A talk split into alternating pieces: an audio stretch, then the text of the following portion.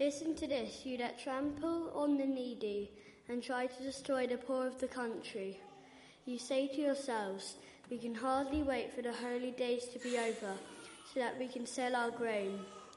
When will the Sabbath end so that we can start selling again? Then we can overcharge, use false measures, measure, wait, use false measures and fix the scales to cheat our customers. We can sell worthless wheat at a high price. We'll find someone, someone poor who can't pay, who can't pay his debt, debts, not even the price of a pair of sandals, and will buy him as a slave. The Lord God, the God of Israel, has sworn, I will never forget their evil deeds. Great, thank you very much indeed.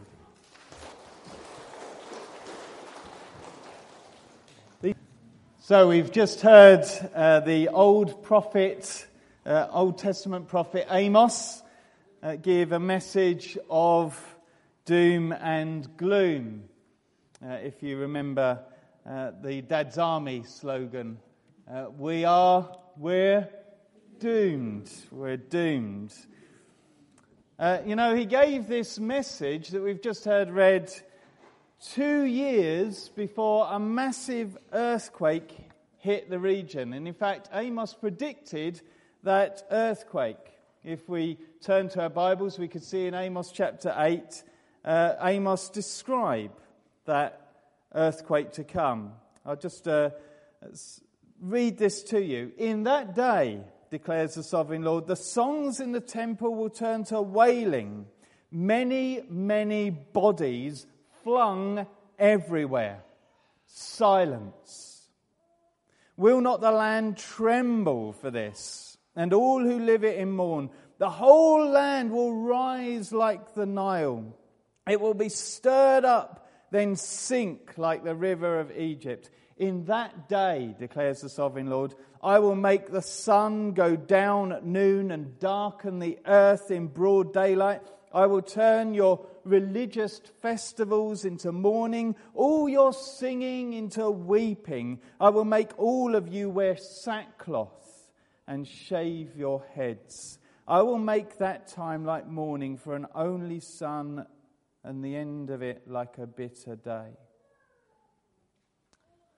You know, geologists and archaeologists say that there is evidence that a massive earthquake hit that region at that time.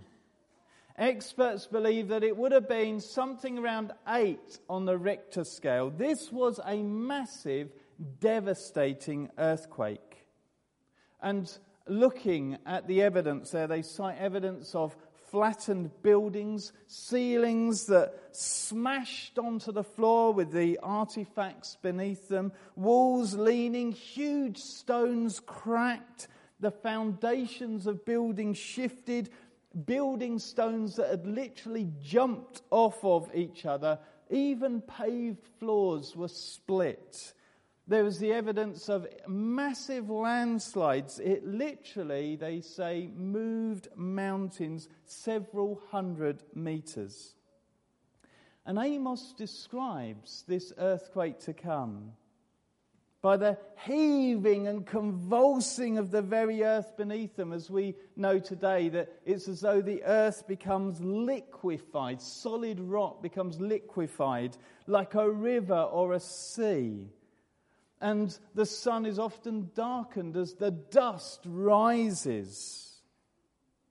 The roaring sound of an earthquake, and then silence, and death, and corpses, bodies everywhere, and weeping and wailing. Wow. You know, Amos was warning the people trouble is on its way. As we hear the words of the song, there may be trouble ahead. An earthquake is coming. He'd warned them, but you know what? They wouldn't listen. Well, before he gives this message, See, God shows him something.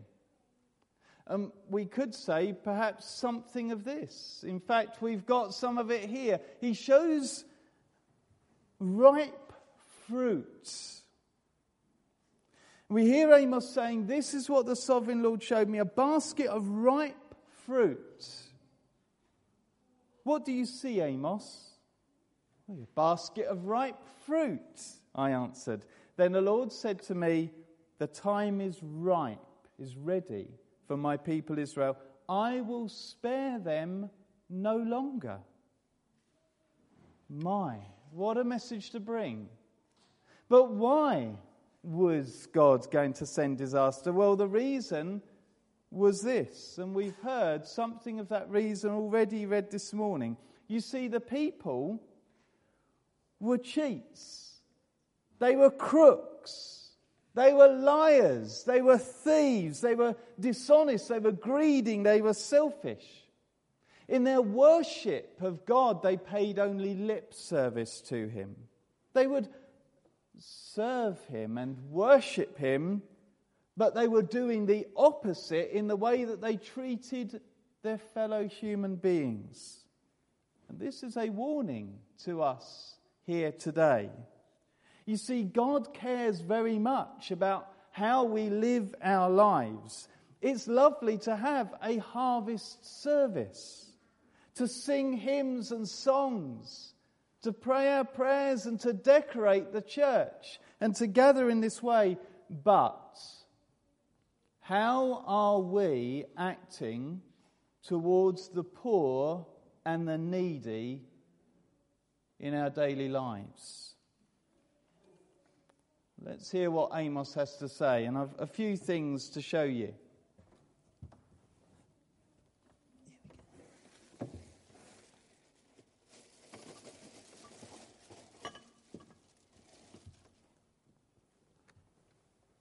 The first are a set of boots. I'm afraid these are a bit muddy.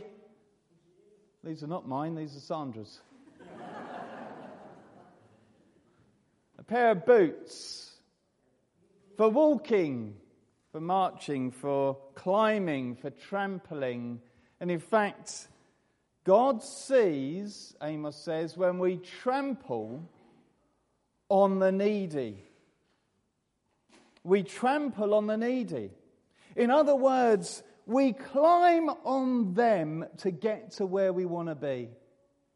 We climb on them in order to get what we want to have. We want our cheap clothes. We want our cheap food.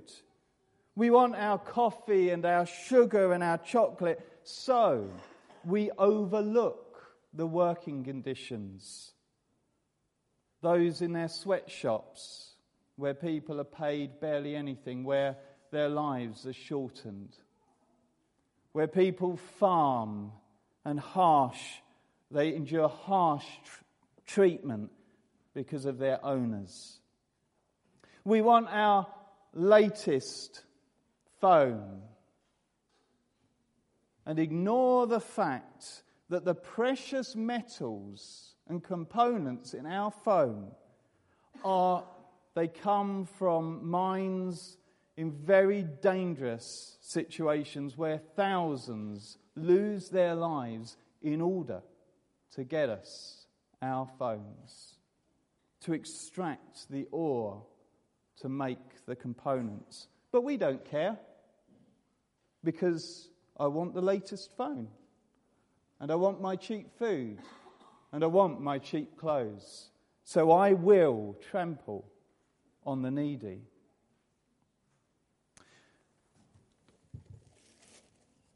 In fact, God sees when we try to destroy the poor of our country. Can you imagine what would happen, the shocks and the gasps, if I were to use this mallet to smash this display? I'm sorry, Sheila. I won't. Because can you imagine the outcry? Can you imagine the horror if I was to do that here with you this morning? To go through this and start smashing it and destroying it. We would care about that, wouldn't we? God sees when we try to destroy the poor of the country.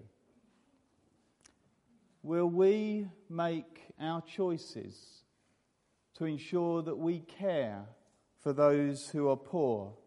The poor in our society are cared for. That we redistribute wealth in fair ways. You see, God is on the side of the poor. And yet, do we care about the way in which we make our choices? And that will smash people's lives. I'm going to ask you to do something now. If you have a wallet or a purse here today, I want you to get it out. Don't worry, I'm not going to take anything off of you. But if you have a purse or a wallet here today, maybe you uh, keep your cash uh, without a purse or a wallet. But if you have a purse or a wallet, get it out now.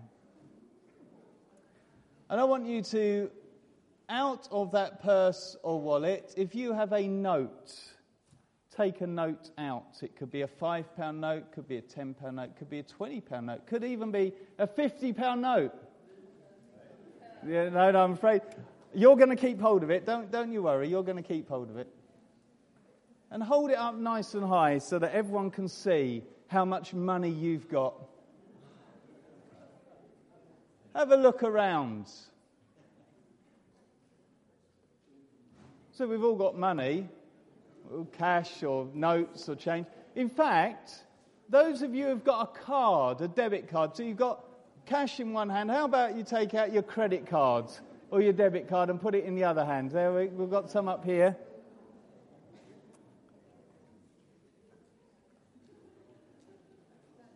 And we'll hold it up. You see, we've got our cash and our credit and our debit cards. And as you hold that up, may make your arms ache a little while, but just hold it before you. Recall what Amos says, or God through Amos says. You say to yourselves, We can hardly wait for the holy days to be over so that we can sell our grain. When will the Sabbath end so that we can start selling again? See, they're ticking off the days, the hours, before they can grab the cash, before they can make their money, so often money is the thing that we pursue, whether it's in paper or plastic form or plastic form. We want to pursue money. We live our lives around money. You can put your money away now.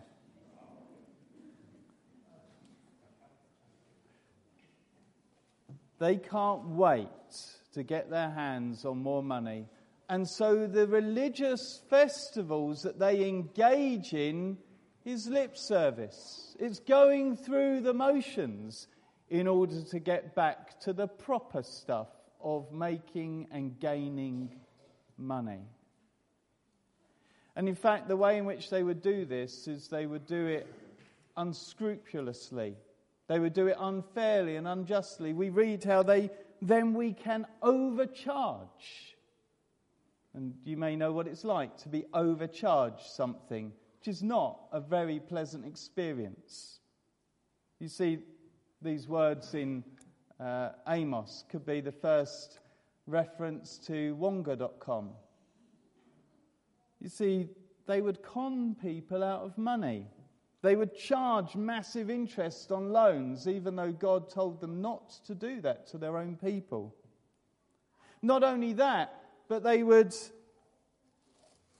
get their measuring jugs and their measuring baskets and, and the things that they use to measure their grain and their oil and their uh, wine and, and so on.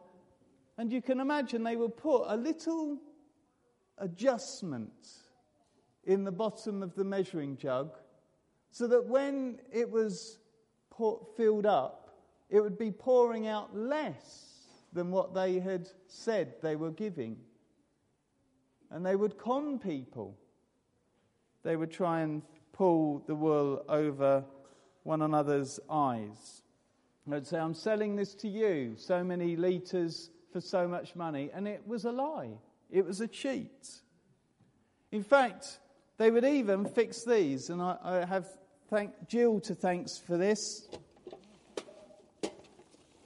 And when she said she would get me these, I had not imagined that they would be as substantial. Here we go. I wonder if I could have someone's help.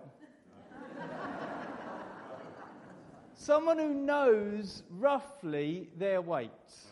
Okay? If someone could help me here. Someone who knows roughly their weight in stone, stone and ounces. Anyone, anyone come up? You know roughly your weight. Okay. So, do you mind sharing that with other people? Uh, about five, six. About five, six. Okay. So if you stand on there, don't fall off. All right? Five, six. What does it say? What's that number saying? Twelve. Twelve? Off you get. On it. Let's have a look. I know how much I am. Oh my. you sure these scales are right? Okay, so get on. So you said five, six, did you? Let's have a look.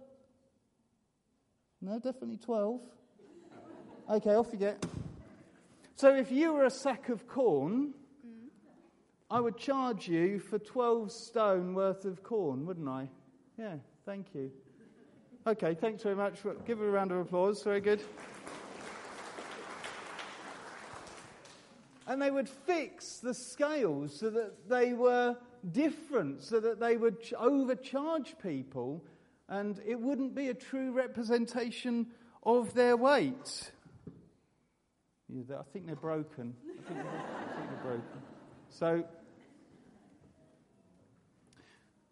they fix the scales to cheat our customers, they say. And not only that, but they would sell worthless wheat at a high price. In other words, it's a way of mixing in so the wheat you would uh, get rid of all the chaff, all the bits on the outside, the worthless stuff normally, and have just the good stuff. But what they were doing was bundling in the worthless stuff as well, mixing it in. Here was a, a trading standards nightmare. And as we read our ingredients on here, we expect to be able to read the ingredients and see what's in them. So, what's in this one? One minute. Milk. Okay, milk is in that one. And uh, in other words, wait, what's in this one? Cool, why do they make this so small? Okay, baked beans. Baked beans in that one.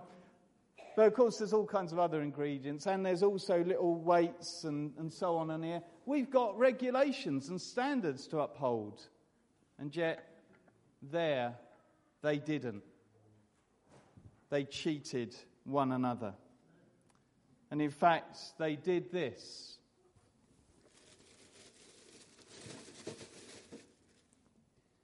For a price of a pair of sandals, and these are my daughter's flip flops, these are not mine.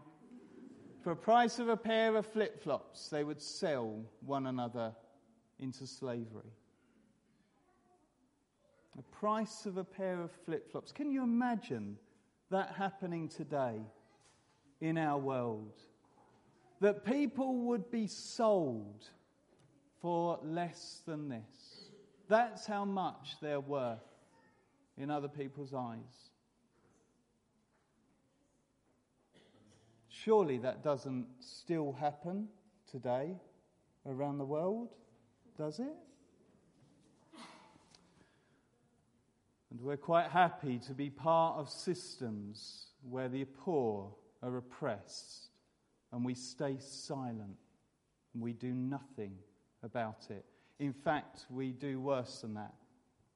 We deliberately make choices knowing the consequence for other people of those choices. So let me make this clear. God sees everything. We can't hide our wrongdoing from God. And He sees when you are treated badly by another, when you are bullied or picked on or treated unjustly. And He sees when we do that to others in the way in which we live our lives. The Lord, the God of Israel, has sworn, I will never forget their evil deeds. Here is a clear threat from God. If you don't change your ways, there are consequences.